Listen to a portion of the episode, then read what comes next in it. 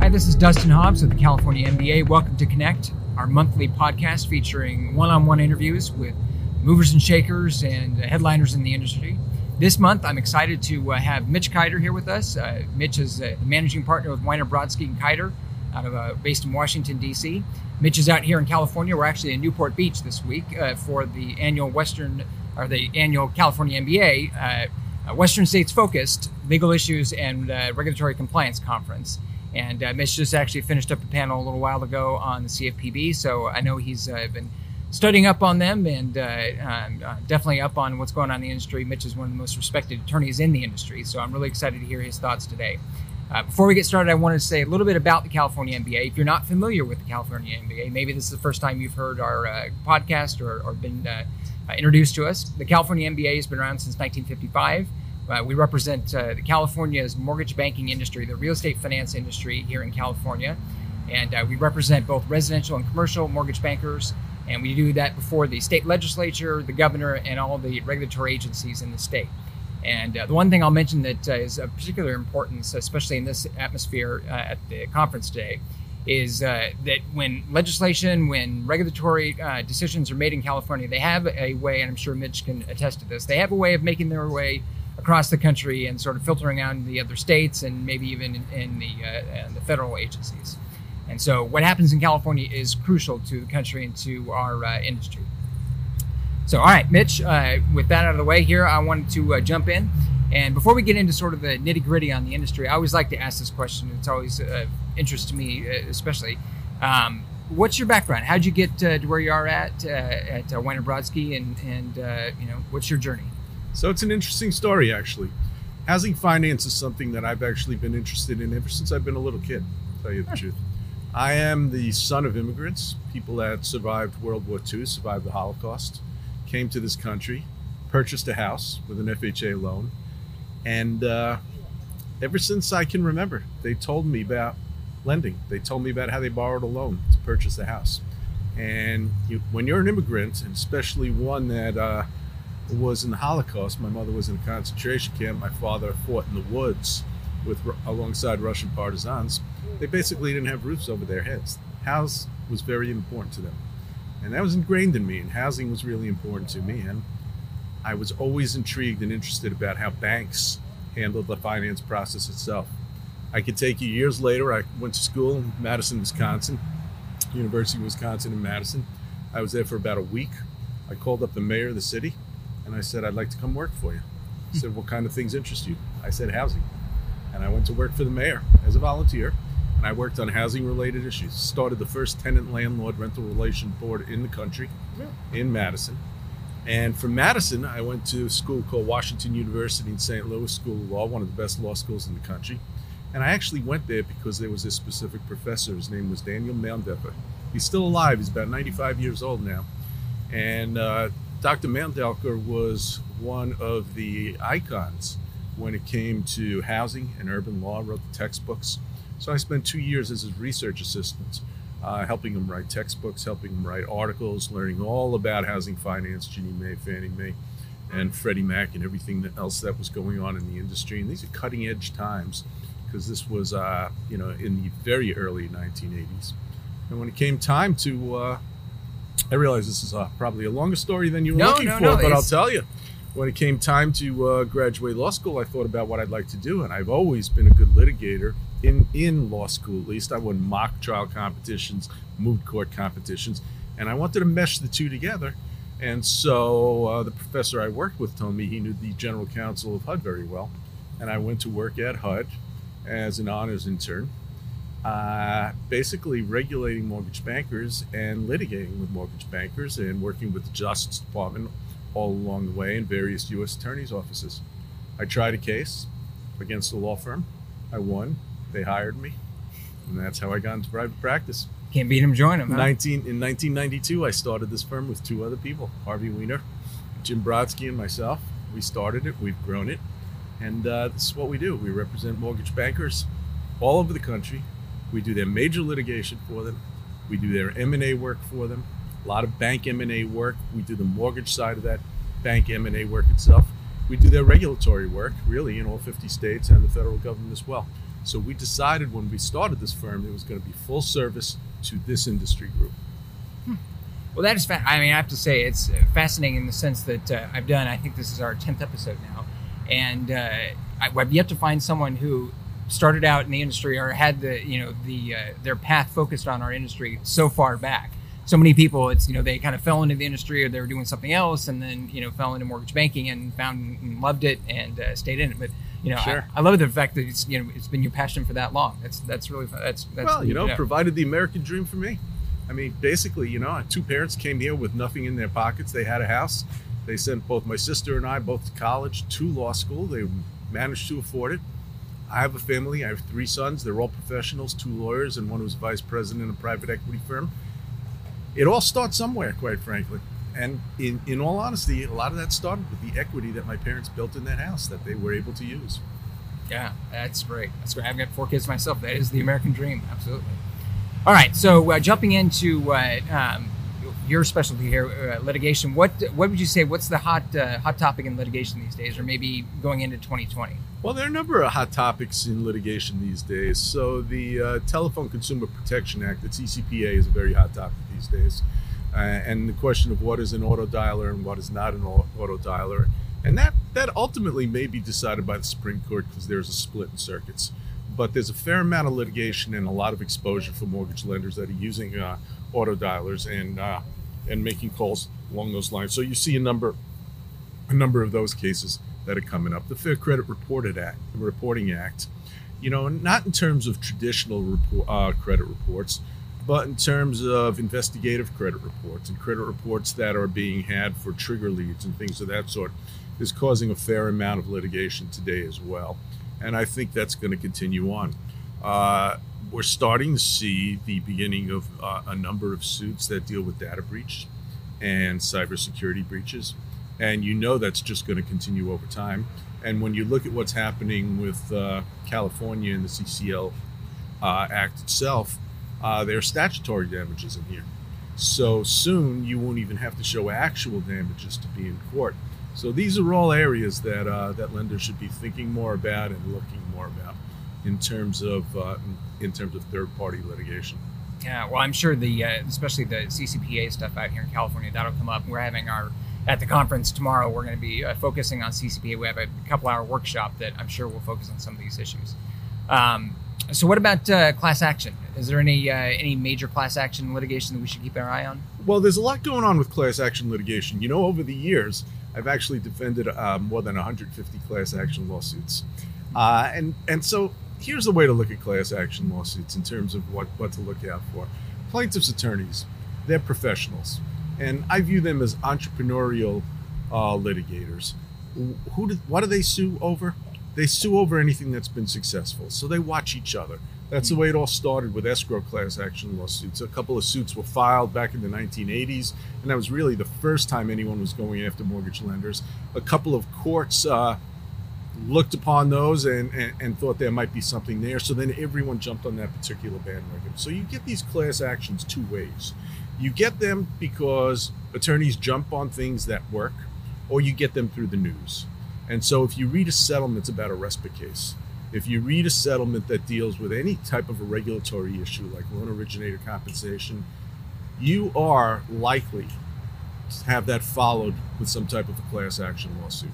They, they see what's in the news, so they see what otherwise works. But in terms of what the real big issues are now, they kind of permeate all class action lawsuits. And they really deal with statute of limitations. That's what it deals with. Okay? There's an effort that's being made, and that courts, uh, or a number of courts, are actually buying off on to extend the statute of limitations. There's a theory called fraudulent concealment. Okay? and that results in equitable tolling. So, for example, a consumer has a one year statute of limitation under the Real Estate Settlement Procedures Act, under RESPA. But courts are holding that the consumer might not have known of the violation, and you may have fraudulently concealed that particular violation. Okay, even though the consumer really has to show that they made investigation. But courts are moving away from that as well. There's a, court, there's a case that just came down in the Fourth Circuit that said that even when a plaintiff knew of another lawsuit, okay, they would not attribute knowledge to them, and they allowed equitable tolling in the case itself. So there's this expansion of the statute of limitations, and that's going to make a very big difference in class action lawsuits. In RESPA, there's actually a split in circuits that's happening now as well. So the the seminal case on this is a case named Snow, and it came out of the Fifth Circuit Court of Appeals. And in Snow, it dealt with the issue of when is there a RESPA violation? When does that when does that violation occur so that you can toll the statute of limitations? And the Snow Court held it has to be when the loan closes. So the loan closes and the statute of limitations goes from there. Okay? That's when you start to toll that statute of limitations. But, but now there's a split. Here in the Ninth Circuit, courts have held no, that's not necessarily the case. In an MI case, in the mortgage insurance case itself, the court just held that, in fact, every time a mortgage insurance payment is made, that's a new thing of value that's being paid. And that's so that re ups the statute Yeah. of limitations and you start all over again. And that's happening now. There are three or four circuits that go along those lines. Apply that to other federal regulatory requirements and statutes itself, and basically you find yourself in this endless cycle without a statute of limitation. So those types of cases are really important. They need to be watched out for, and you'll see them eventually make their way up to the Supreme Court. I was going to say, yeah. I mean, if there's a split in the circuits like that, it sounds like we are headed to a Supreme Court decision at some point. Yeah. Or, or multiple ones. Yeah, absolutely. Um, so speaking of the Supreme Court, uh, I, you know, I think everyone in the industry has kind of had this, you know, in the back of their minds, focusing on it, uh, you know, occasionally when it pops up in the news over the last couple of years. But uh, I just read, you know, a couple of weeks ago that the you know, the Supreme Court may take up the uh, CFPB's constitutionality, and uh, so I'm just curious, what do you see? What is the future like? Uh, what's that? What are your What's your take on uh, where that case is headed? Yeah, so it's fascinating actually, and you know we started it all when I started uh, with the PHH case, with- which I litigated. That was the first time. Oh yeah, Yeah. I, I litigated that case. I tried it, took it all the way through the appeal, and uh, that is the first time we challenged the uh, constitutionality uh, of the CFPB. So it's really interesting for me to see what's going on today. So the Supreme Court said they will hear the Seila case. Seila case comes out of the Ninth Circuit as well. And, you know, I, I think what's ultimately going to happen is the Supreme Court has to look at whether or not the structure of the CFPB is constitutional. And so the question is first of all, the CFPB is believed to be an independent agency. For years, for, for since since the beginning of, of independent agencies, probably back in the 1930s, people have questioned where does that come from? You go to school and you learn about three Yeah, branches absolutely. of government, right? Well, where did this fourth branch of government come from? That's the question. So there have been many people that really wanted to challenge that ever since a case in 1935 that was known as Humphrey's Executor. Uh, and in Humphrey's Executor, it involved someone at the FTC. And back then, the Supreme Court said, no, it's an independent agency, but it's okay because it has a commission and it's self checking, and you have Democrats and Republicans. And so it's not a political agency, it's really an agency that's there for its expertise. Well, now we have these independent agencies with just a single director, single director that the president cannot get rid of. And these agencies, like the CFPB, they are providing executive level uh, business. That's what they are, and they belong in the executive level. So the question here is beyond the, the issue of, you know, where does this fourth branch of government come from? Is this really a separation of power? Isn't it the president that should have the power over this? This is an executive level agency, you know, in, in, In theory, practice, in yeah. theory and in practice. Yeah. And yet, if the president cannot terminate someone at will, that person can go forward with policies that are adverse to the president's policies themselves. What do I think is ultimately going to happen with that? I think the Supreme Court's going to recognize that. I mean, there's already one judge there that has, because Judge Kavanaugh ruled on that in the PHH case, and he wrote the decision for it. So the court has a choice. The court can either strike out if they find it the structure unconstitutional, which the CFPB themselves now says is unconstitutional. The court can strike out the for cause provision, so a president can, in fact, terminate the director of the CFPB with or without cause, or the Supreme Court could strike the entire statute. They could strike Title, Title 10, send it back to the House and Senate, and say, do it all over again. Regardless of where their ideology is, courts do not like the idea of being disruptive to the point of saying everything an agency did is wrong. Yeah. The more likely result is they're going to write out the uh, the for cause provision itself, and that's going to make some dr- dramatic changes. You will see a difference at the CFPB. If you have a new president at the next election, you can be sure that president's going to want their own person to run the CFPB. It's actually going to make the CFPB even more political because if you look at cabinet level agencies, those are all executive agencies, and they all serve at the pleasure of the president, and they're all selected by the president with advice and consent of the Senate. And that's what will happen with the CFPB itself. And every president will have the ability to pick their own. We'll see.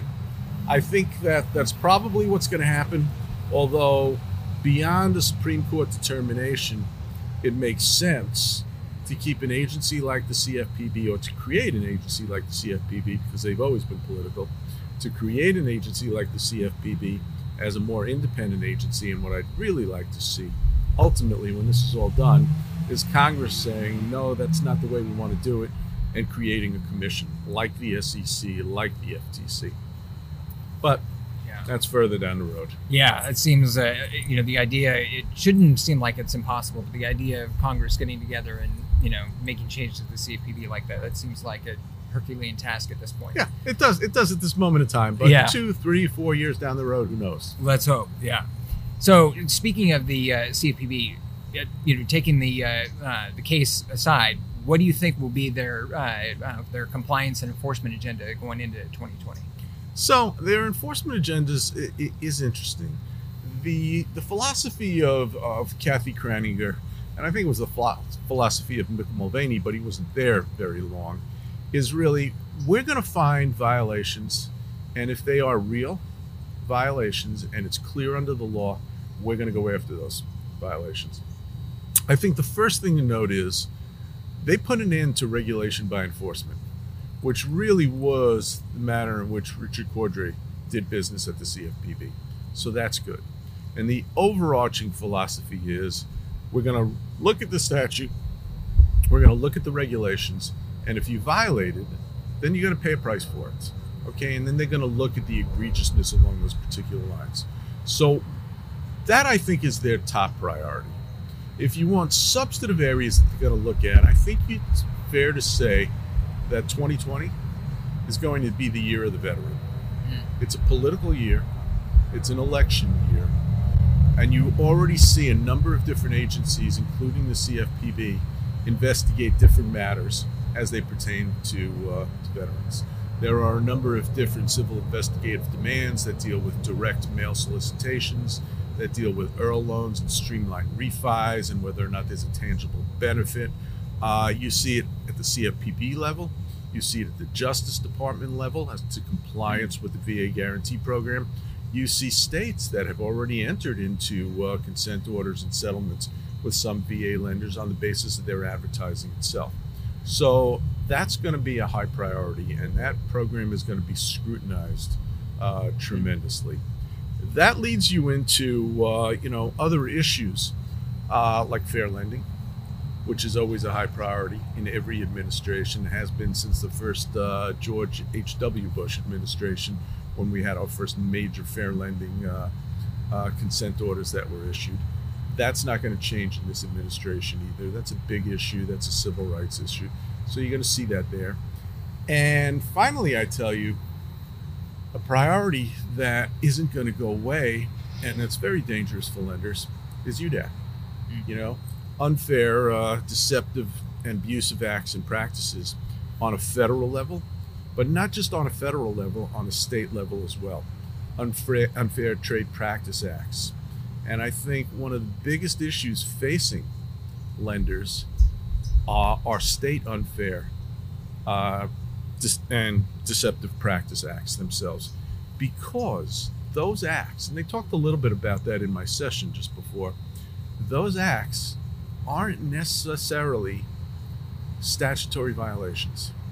there aren't statutory laws, there aren't regulatory laws that say, do this and you're violating the law, do that and you're violating the law.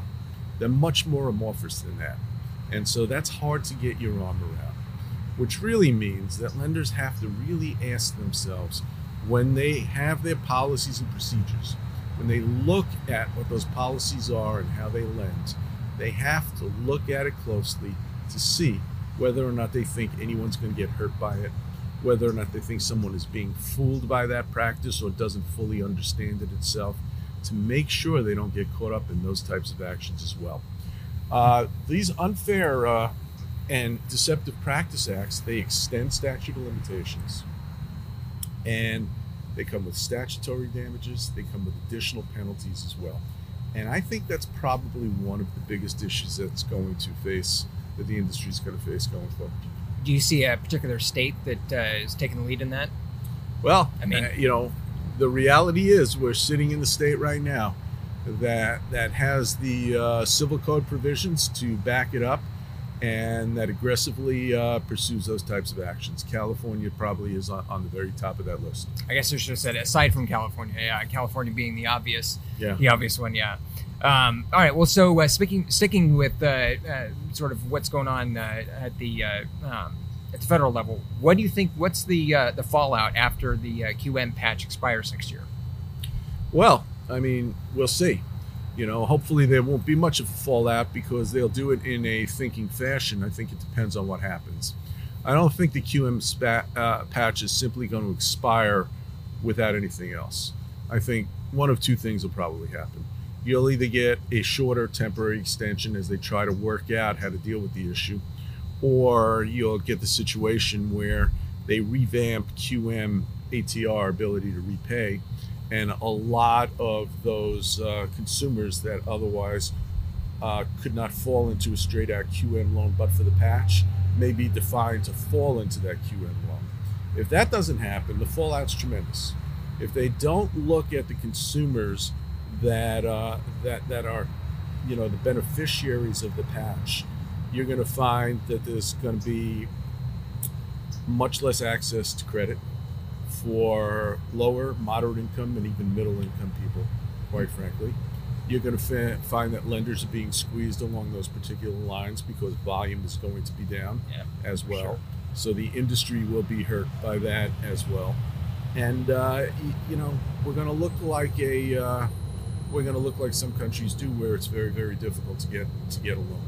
The QM patch has been really important, not just because of the 43% DTI ratio, but because it also allowed lenders to underwrite to the agency guidelines, to Fannie and Freddie guidelines. They have to underwrite these loans to Appendix Q. There are many worthy borrowers, credit-worthy borrowers, that simply will fall out. So we'll wait and see. I mean, you know, the uh, the CFPB issued their uh, their advance notice of proposed rulemaking uh, last summer. My guess is that somewhere mid 2020, you're going to see some type of a proposed rule or hear more about what their plan is. I, you know, I hope, I hope, and I, I find it hard to believe that any anyone in the government is just going to let it fall without taking care of this situation. I think that'd be very, very irresponsible. So we'll see. Do you think that there is a, a, a sort of a permanent fix to that um, within the uh, regulatory agencies themselves, or is this something that Congress is going to have to address at some point? No, I think ultimately Congress is going to have to address this, quite frankly. That's where I think that's come from. And, you know, it plays together with GSE reform and things along those particular lines. And you know, GSE reform is something that's been talked about now for 11 years. Uh, so it's going to take some time. Yeah, that's I keep hearing the same thing. Yep. Um, so, so switching gears a little bit here, what's your uh, advice? Um, and I loved your your backstory fits perfectly into this. What's your advice to any younger attorneys or uh, would-be attorneys who are interested or looking at you know sort of where they want to um, put their focus in. And if they're looking at mortgage finance, what's your you know your thoughts and your uh, well, first advice? I'd say it's a great area to be a lawyer. I mean, I've done this for a very long time, and the truth of the matter is, I enjoy every day. I love being an attorney. I manage my firm. I could probably use live without some of the uh, HR issues as they come up, managing people from time to time. But in terms of being an attorney, I love it. Uh, I love working with clients and I love what I do. And I think a lot of attorneys will find uh, a lot of happiness in that area. But my advice to attorneys who want to get into mortgage banking, and to tell you the truth, I give them this advice in other areas as well, is you actually need to know more than just the law. It's not enough to read a regulation, it's not enough to read a statutory provision. You need to know your client's business. Because if you don't know your client's business, you don't know how you're going to help them solve those problems. And a good lawyer is really a problem solver. That's really first and foremost what a good lawyer is. And so, what I really enjoy about my practice and the firm that we created is we decided to create it around an industry. And we decided that there isn't going to be any other law firm out there that knows and understands this industry as well as we do. And to that, we added really good attorneys, okay, to provide prime service.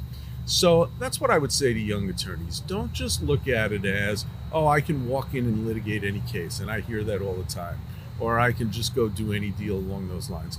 Understand their business. You're not going to know when to say no, and you should not say no all the time. And you're not going to know when to say yes and you're not going to know what the right alternative is to be able to help your clients unless you learn their business and that's what's critical hmm. Lots of homework yeah um, all right so uh, sort of our, our, closing thoughts here as we as we end uh, what's your your thought on uh, sort of what uh, what lenders don't know that they should know or what's the biggest threat that uh, you see out there aside from what we talked about if there's something else out there that uh, maybe should keep them awake at night maybe doesn't so, you know, I actually think most lenders know what they need to know. It's taken a while to get there. If you asked me this question in 2007, you would have had a very different answer. Uh, but I think most lenders are doing a pretty good job. I guess I would put two things in the category of what lenders might learn a little more about, quite frankly. And one is this CMS, the compliance management system. Especially small, mid sized lenders themselves you know, they may have a decent system when they recognize a rule or regulation of implementing it or doing something else along those lines. But a CMS is much broader than that. A CMS is out there to protect you. It's to, number one, make sure you get it right. Number two, if you don't get it right, make sure you're on top of it and you catch it right away. Make sure that, you know, you don't end up with systemic problems themselves. And you know, when the uh, when the CFPB first came into existence, a lot of lenders found themselves behind the eight ball and they were trying to catch up on compliance related matters. They tried very hard to catch up, and they did. They did. It took some time, but they did. Uh, lenders need to know that they need to keep that up, and they have to have an all encompassing CMS system to ensure that they'll be in good shape. And some lenders think, well, different administration, maybe the rules are going to change. Maybe there's, uh, you know, they're more lax on enforcement or something else along those particular lines. That doesn't work. That's just a recipe for disaster itself. The last piece that I will tell you that lenders need to know, because I actually just did a webinar on this, because I found it to be really important, is reporting requirements. Lenders are going to have problems. It's the nature of the business. You're going to find something went wrong on a loan someone did something wrong. It could be a third party, it could be someone in your company, but there were reporting obligations. FHA has reporting obligations, and they have annual certifications that they just changed, and they have uh, loan level certifications. Those certifications have been used by the government in False Claims Act prosecutions. That's a problem. Okay? States have notice requirements as well. Lenders should have and create matrices of a matrix of all of their reporting requirements. If something happens, what's my reporting requirement? When do I have to report it to, and who do I report it to? I've actually seen tremendous sanctions placed on lenders, not for just not reporting, but for not reporting on a timely basis. And so that's something that lenders really need to start focusing on. All right. Well, hey, Mitch, appreciate the time. Hey, it's my pleasure. Thanks for uh, joining us here on Connect that's all the uh, that's all the time we've got today on Connect for this month's episode. Join us next time and uh, make sure and subscribe to our. Uh, you can subscribe to us on uh, YouTube, on SoundCloud, or iTunes. That's it for this time. We'll see you next time.